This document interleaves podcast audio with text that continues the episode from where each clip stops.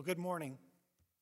It's a privilege to be with you this morning, and I want to uh, thank everyone on the worship team that led us in worship today. Thank you so much, and for the wonderful reading of Scripture we just heard.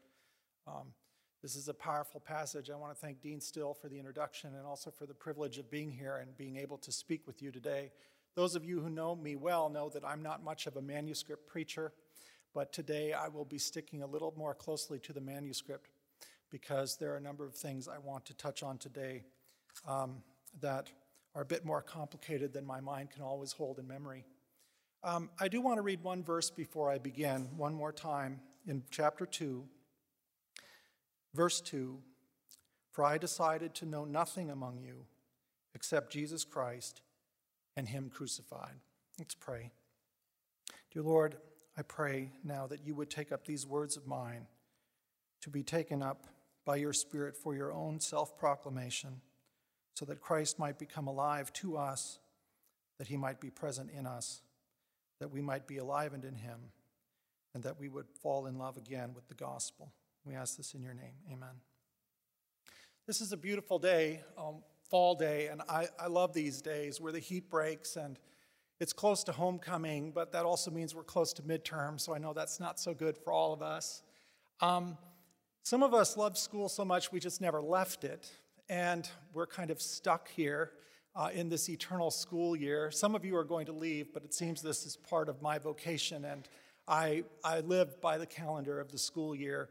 My daughter is 13 and she's doing schoolwork and doing math, and that reminded me of the things when I was young that I used to study in math. And there were some kinds of math I liked and some I didn't like, but one I thought was okay was geometry. I liked shapes and how they worked. Squares were pretty easy. You had four lines of the same size, and you had angles of the same size, and they remained the same. You had triangles, those were three sides, and you had shapes that had more sides, but the words got more funny. But circles, circles were different. I learned that a circle was not so much about sides, but about a center. From this center, lines went out in all directions, and those directions hooked up with points all along what came to be called a curved line or a circumference. That curved line encircled went around the entire center. The line from the center to the circumference, called a radius, in a sense tethered every point of the circumference to the center. I liked school. It was a break from the work on the farm of where I grew up. But the real hands on education I got about circles I received not in school but on the farm. We called circles on the farm tires, and I had to ch- change a fair amount of them over time on different kinds of farming implements. And one thing I learned pretty early is that it is easier to roll a tire than to carry it. But I also learned that a tire, when rolled in front of you, can take off on its own down a hill. And it kind of went where it wanted with little reason, eventually falling over after you ran after it. We sometimes think that the wheel was the big, great invention of the ancient world, but a wheel is just a wheel and it doesn't do much on its own. The real invention is the wedding of the wheel to the axle, what we call a simple machine. Now, the physics of all, how all this works is really above my pay grade, but the gist of what I want to point out is that when a wheel is attached to an axle, it can go somewhere and it can do real work. So, a tire, the wheel on the axle of a car, is fixed and given energy from the axle so it can move in a purposeful way and is giving meaningful direction. A tire turning on a fixed axle is very different from a tire rolling on its own down a hill. A tire like that, unattached from an axle as a fixed center, is unmoored and without direction. It can roll fast and it can go places, but its movement is without purpose and it's ultimately unsustainable. All rolling tires eventually fall over. I learned this having chased a number of them down a slope. A wheel, therefore, finds its true end as it turns slow or fast around a stationary axle, just as a circle's points on a periphery are bound to its center. When the center is lost, the circumference collapses, and there can be no circle without a center. In the same way, when a wheel becomes detached from an axle, it may move pretty fast, but it lacks a unifying direction or purpose, and eventually it topples over as its energy is depleted. The point of this lesson, which some of you may think belongs more in Baylor's science building than in its seminary, is actually not that complicated. The cross is the center of the church, and the circumference is the periphery where the church deals with issues within itself and without in the world. And the sum total of all the points of its ministry are entailed by the gospel. If the church clings to the center, it can face anything on the periphery. But if it trades the center for anything on the periphery, it will lose everything. It will be like a circle with no fixed center, like a wheel detached from the axle around which it moves, traveling fast, but traveling to nowhere in particular, unmoored from that which gives direction and purpose to its movement. And this brings us to our passage today. The first problem that Paul introduces in 1 Corinthians is the problem of disunity and division in that church. Had Paul lived today, he perhaps would have no doubt been encouraged to host a workshop on conflict management. But that's not what he did. Paul does something different. He does not begin with pragmatically tackling this problem on disunity or any of the others that will follow, but he begins with a lesson on the cross. There's something almost jarring in this introduction of the cross right after introducing this problem of disunity. Our practical American inclinations would seek a more pragmatic approach. But Paul turns to provide one of the most important discussions on the cross in the New Testament. In 18, chapter 1, 18 through 25, he begins by talking about the cross itself. For Paul, the cross is the starting point for reflection upon the church and all of the Christian, the Corinthians' various problems. This is so because the cross of Christ is the center of the church, and indeed of all human history, the pivot of the turning of the ages. The cross marks not only the division of all history from BC to AD, between all things before Christ and all things after, but the point, the axis around which all of history rotates. Christ's death and his resurrection, which Paul speaks about at the end of this book, change everything. The cross is a mystery that cannot be exhausted. It addresses both human sin and cosmic tragedy. It deals with a world that is alienated from God, which God reconciles to himself, and a world of fallen powers that God defeats. It reveals that we stand not only in sin's captivity, but under its condemnation, and that Christ is not only our liberator, but our substitute and our representative. Each of these themes is present in the New Testament and indeed in Paul's letters to the churches. Moreover, for Paul, the message of the cross is not only the account of what God accomplished in the death of Christ on a dark day outside of Jerusalem a long time ago, it is something that is a message, a living message, a dynamic proclamation of this crucified Messiah, which is empowered by the Spirit to convict and convert its hearers. The message of the cross is, as Paul asserts, foolishness to a perishing world which rejects it but it is, he asserts, the power of God by which the world is saved and through which the Corinthian church came to be. Moreover, the cross is not accidentally the means by which God has saved the Corinthians and all who believe. It is the means God determined by which the world is reconciled and redeemed. The cross signifies not simply the tragic death of a good man to state terrorism or religious zealotry or the divinely ordained means, but it is the divinely ordained means of the world's salvation. The New Testament points to the cross as a mystery that is unfathomable in its depth, one in which the lamb that was slain for the sins of the world was slain from its very foundation. Jesus submitting his will to a divine decision rooted in eternity. In the Synoptic Gospels, Christ tells his disciples that he must go to Jerusalem and to suffer and die, and he will give his life as a ransom for many. Christ's death, as accounted in the Gospels, is no accident, but the culmination of his life and ministry, indeed, the very purpose for which he came. And he goes to it with resolve, setting his face to go to Jerusalem. In John's gospel, Jesus states that no one takes this life from him, but he lays it down willingly.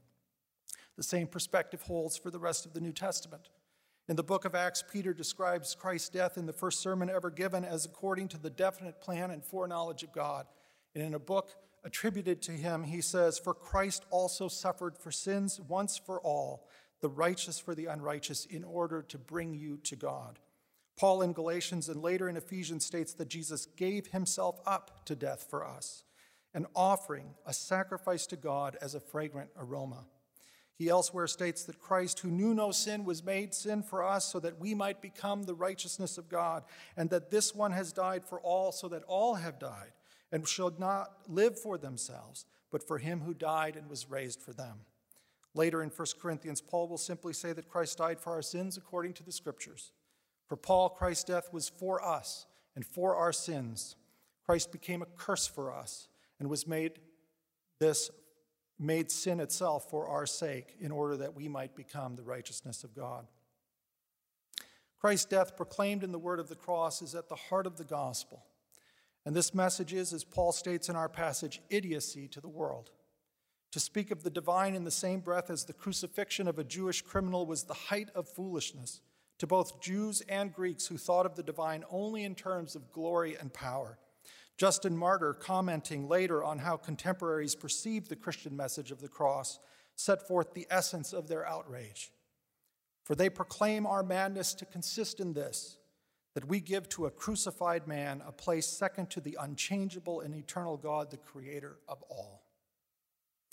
The cross is not only foolishness to human reason, but an affront to human pride. The cross demonstrates that God in Christ has not only acted first while we were yet sinners, but God in Christ has acted alone. For there's nothing that we've contributed to this act of salvation. Moreover, God in Christ has acted in opposition to the world, to its darkness, the cross condemning its sin and unrighteousness, such that the cross does not so much comfort as confront those who hear of Christ's death, even as it also demonstrates the mercy of God to us in forgiveness.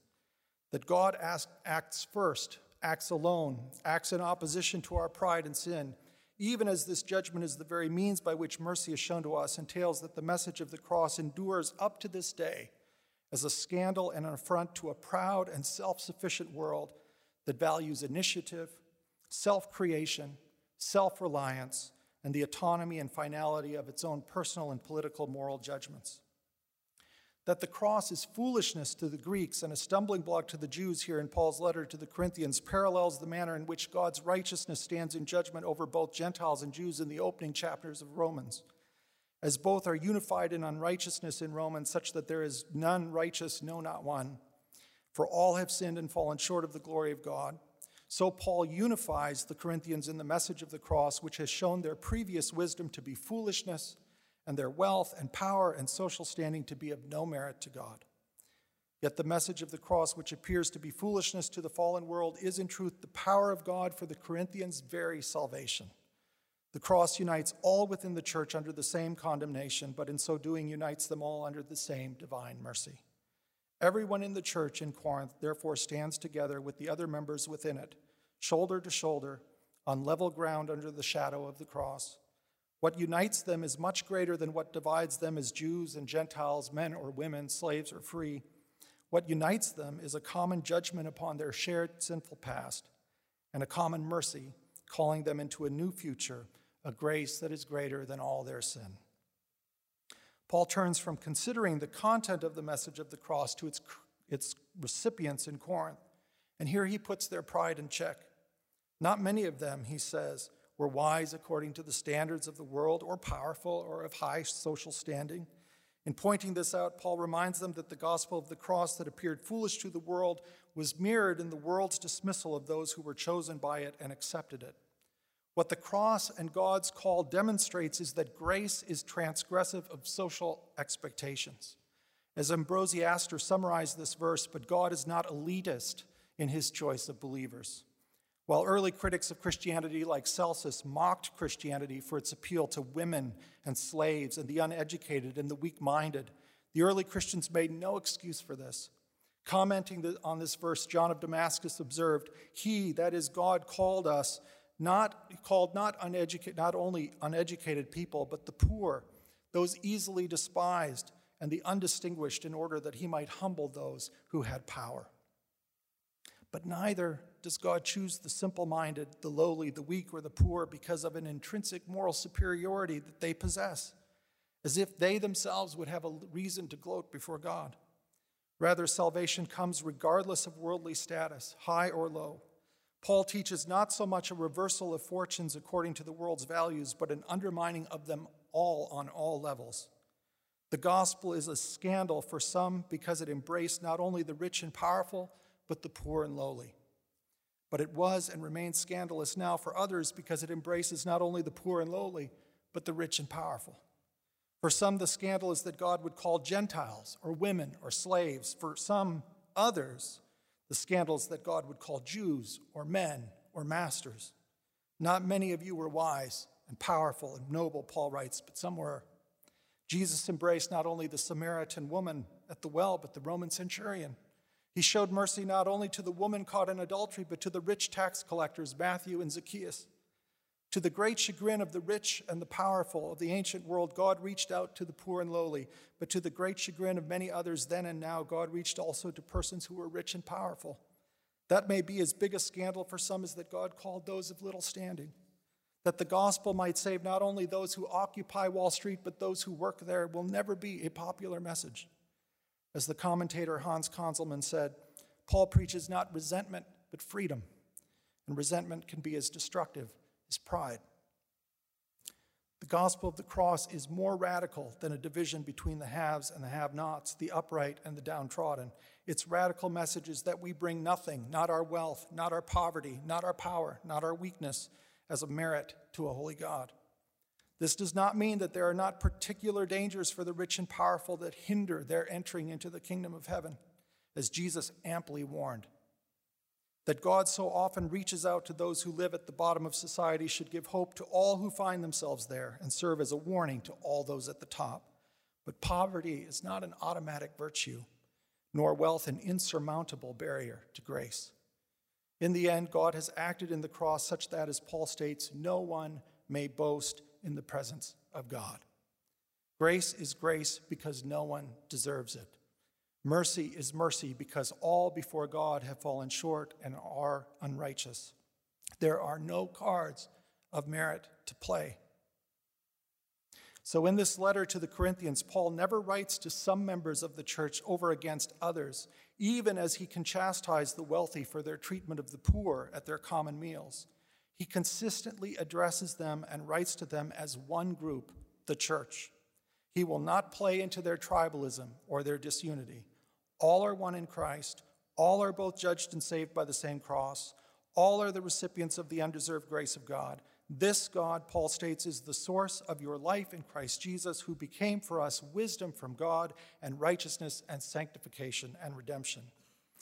It is good then to remember that we have these things in Christ and not in ourselves, and to rediscover that the cross is a scandal to the world, not only because it appears to be foolish, but because it's offensive. Grace is offensive. It has always been so as when Jonah waited on a hill for a judgment that was so well deserved and never came. It is offensive because it's shown to people who have not deserved it. Mercy, they haven't deserved mercy precisely because they have done horrible things. Horrible things. John Newton wrote Amazing Grace that saved a wretch like me because he looked back on his slave trading days with horror and was amazed that God would save him later working for the, abolition, the abolishment of the slave trade, he wrote, It will always be a subject of humiliating reflection to me that I was once an active instrument in a business at which my heart now shudders. Newton is not alone in his understanding of what's so amazing about grace and how undeserving he was for it. My second son is named for a man who was killed with the blessing of the author of the letter we are looking at today. Paul watched with approval as the rocks were hurled at Stephen, a servant of the church. It is impossible to imagine that the, that day of Stephen's execution was not seared into Paul's mind and that he did not revisit it later in his life. In its light, the awesomeness of grace was not something that Paul simply taught, but something he deeply experienced and at which he marveled. Stephen's final plea that God not hold this sin against his executioners directly echoes that of his Lord, as Christ from the cross asked his Father for the same thing. That God called Paul shows that Stephen's prayer was answered. Everyone who has ever belonged to a church has questioned whether God's entrance requirements for the church were too low. Everyone knows someone in their church they probably would not have picked to be there. And make no mistake, there is at least one person in your church who would not have picked you either, or me. That God has called each of us and blessed us with his salvation shows us not so much that God has a sense of humor, but that his grace is beyond our human comprehension. God would remind, Paul would remind the divided Corinthians of precisely this. Next, Paul turns from discussing the content of the message of the cross and then the recipients of the message to his role as its apostolic messenger. Just as the message of a crucified Messiah appears as foolishness to the world and comes to the lowly of the world, so Paul, as the apostle of the message, mirrors its lowliness with its recipients. The weakness and fear and trembling of the apostle paralyzes, par- parallels the simple, weak, and lowly persons chosen by God to shame the wise and strong and noble. The gospel's apostle and recipients together reflect the foolishness and weakness of the cross. As God chose the scandal of a crucified Messiah to save the world and chose the scorn of society with the selection of persons of low social status to shame the wise and powerful, so God chose the word of the cross to come through the simple proclamation of an apostle who came to them not with lofty words of wisdom, but who appeared in weakness and in fear and in trembling. Instead of rhetorical eloquence or linguistic beauty, Paul relied solely on the Spirit to convict and convert those who heard the message of the cross. His only decision was this to know nothing among you except Jesus Christ and Him crucified. The cross puts forward the eternal mystery of God, the salvific work of Christ, and the effective power of the Spirit. It does not put forward the apostle. For faith rests not on eloquence, but on the power of God. And Paul will later say, Woe to me if I do not preach the gospel. For Paul, the message of the cross is the message of God's glorious salvation that has come to the world through the death of Christ, as this death is announced and proclaimed to the world through the power of the Spirit. It should be unsurprising by now, in light of all that we have seen, that the cross is the center that frames all Paul will address later in the letter, whether questions of worship, corporate life, or personal behavior. All of these discussions occur in the shadow of the cross.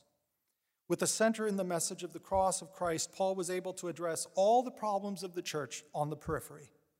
As one commentator has noted, Paul had a coherent core from which he addressed all of the contextual and contingent problems he had to face in the churches.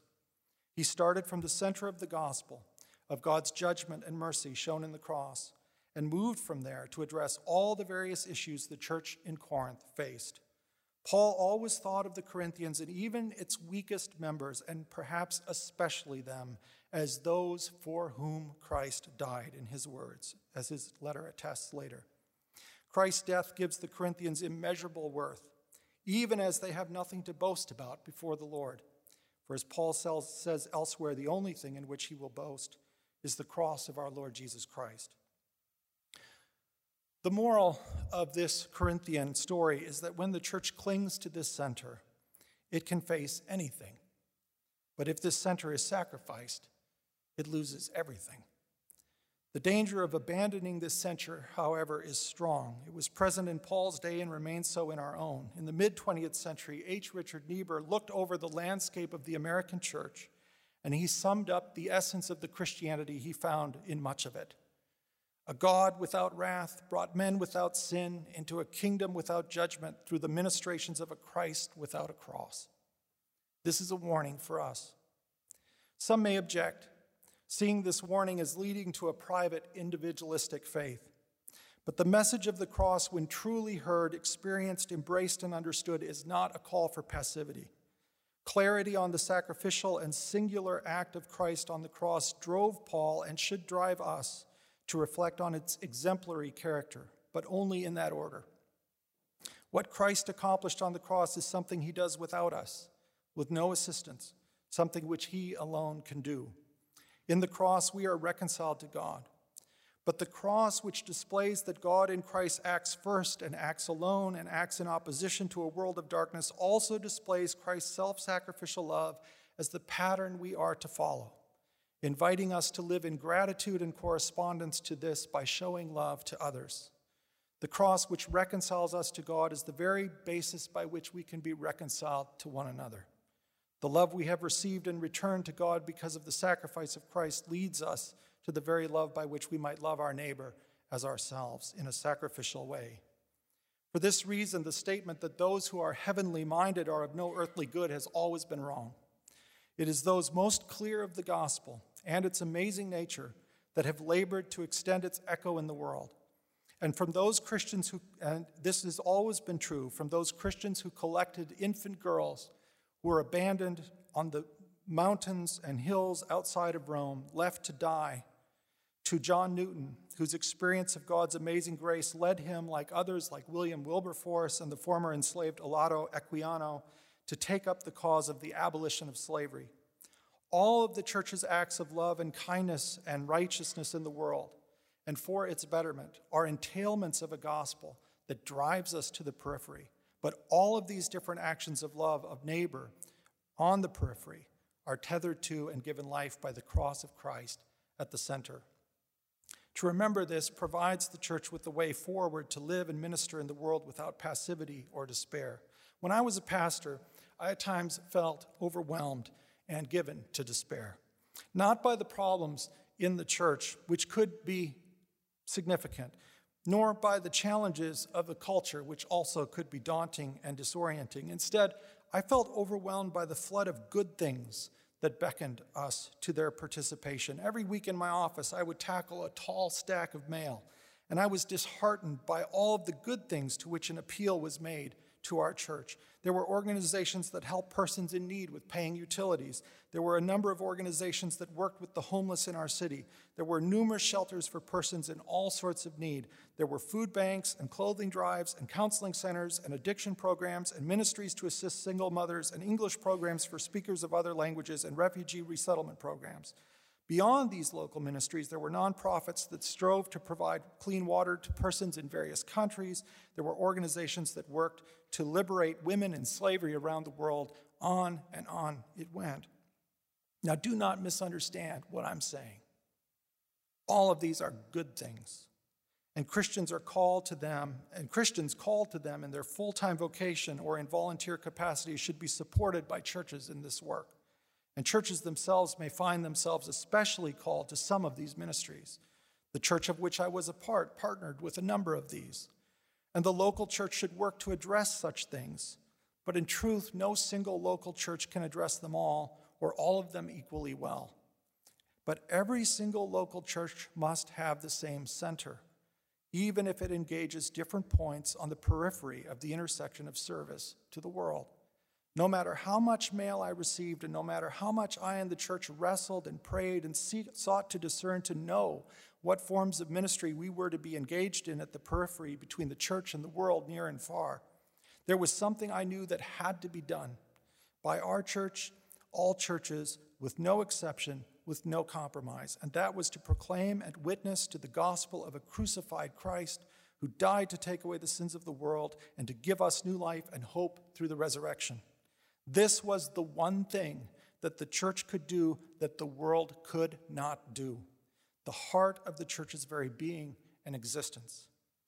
In view of this, the temptation of the church is not simply to substitute the good for the bad, but the one thing necessary for the many that are good. It is tempting to replace the center with the periphery because issues on the periphery are pressing. There are problems galore in our world. They can be political and social and cultural. They can pertain to persons' physical or mental health or all kinds of economic and emotional needs.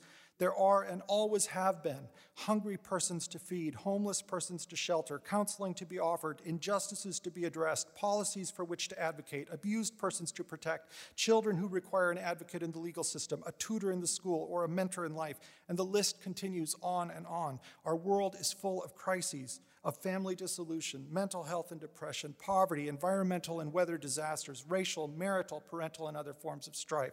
Do I really need to go on? All of these things are and should be addressed by the church at the periphery. The church that is grounded in its gospel center is driven to these needs in the world. It approaches them with no utopian fantasy nor with cynical despair. It does not place blind trust in human goodwill but it does trust that a God who could raise a dead Messiah can bring unexpected and miraculous changes of hearts and lives and systems and structures from the abolition of slavery to the falling of the Berlin Wall. And the church frees its members to live their vocations in the world and to join with others in addressing these pressing issues of the day with Christian compassion and charity. But all of these engagements receive their impetus, their power, their endurance from the center. Every engagement at the periphery ultimately finds its meaning in Christ at the center. This Christ is one who has died for us, and all we do at the margins, at the periphery, is done in his name and calls persons to faith in him, to his death and resurrection. The gospel reminds us and holds us accountable to the truth that whatever needs we might meet in the lives of persons, as we should, there is a deeper need still, and one that only can be met as persons come to know Christ, as they are reconciled to God and awakened to faith and obedience, as they are transformed by the Spirit. And if we think that this latter talk of knowing Christ and being reconciled to God and being transformed by the Spirit is fluff talk added to the real work of meeting people's material and financial needs, or fighting some kind of culture war, or war for justice, or preserving or overthrowing the American way of life or any other way of life, then we best leave the church for more efficient forms of political activism or private employment where we feel more at home. The disciples could have turned to a relatively steady income from fishing they could have returned to it, but they decided to stay with Jesus because, as they said to him, You alone, you alone have words of eternal life. And they realized that a person does not live by bread alone, not even by the miraculous food of five loaves and two fishes. And for those who were satisfied with that kind of sustenance, Jesus reminded them that his ultimate purpose was not simply miraculous food distribution, but death in Jerusalem, and that this was the most important reason for which he had come. The cross was not a tragic peripheral event in an otherwise remarkable life of miracle performances or moral instruction. It was, as Jesus and the entire testimony of the New Testament portrays it, the very end for which he came. Jesus once asked, What does it profit a person if he gains the whole world but loses his soul? And what can be given in exchange for it? If this is true for a person, it is true by analogy for the church. For if the church exchanges the cross, the stake that God in the fullness of time drove in the ground around which all the ages revolve, the stake which both displays God's righteousness and his mercy, his judgment against human evil and wickedness, and his forgiveness of evil and wicked persons, the stake by which he reconciled the world and slayed the powers of evil, the stake to which the church was and is and must be tethered, then what will be given in exchange for it? What can anchor a church that is engaged in numerous points on the periphery but has lost its center? Perhaps the church can be satisfied with performing acts of charity or service or kindness in ways less efficient and focused than organizations centered upon such a single need. But this was and is not the church's mandate given it by Christ or the apostles. The center must be the center and the periphery the periphery. The center must drive us to the periphery with all the energy we may have.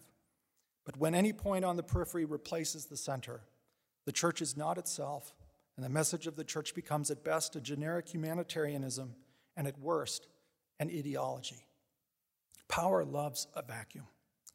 And if the gospel, the very power of God for our salvation, is not at the center of the church, some other ideology of power will fill it. When the gospel center is lost, the church becomes a tire rolling slowly or quickly but untethered from the axle that gives it its strength, purpose, and direction. The church does not choose its message, but receives it. The church is a people called by God and commissioned for the proclamation of the gospel and the making of disciples. It is not simply a collection of people of goodwill with a generic message of well being. I must bring this to a close. Sermons are not supposed to have too many points, and tradition states that three are enough, but this message has but one thing to remember the cross is the center of the church, and a church can face anything on its periphery if it is grounded in the gospel of the cross at its center. But it will in time lose everything if it trades this center for anything, no matter how good, on the periphery. Paul stated that he was determined to know and proclaim but one thing to the Corinthians the cross of Christ. But he was able to take up all of the problems of that church from their immorality to their lawsuits, from their feasts in pagan temples to their mistreatment of the poor and powerless at their common meals, because of this one thing necessary the cross, which shows us not only what God has done and who we are, but how we are to be and how we are to live and how we are to love. May we never be ashamed of the gospel, for it is the power of God for salvation. And may we proclaim Christ's cross and glorious resurrection to a world that needs it today as much as it ever has. And my small hope is that we may never look at a circle or a tire in the same way again. Let's pray. Dear Lord, we thank you for your word. We pray your blessing upon us as we leave this place, and that you would allow your word to sink into our hearts, that we might be live, live it and be driven from the center to the periphery of the world in which we live. We ask this in your name. Amen.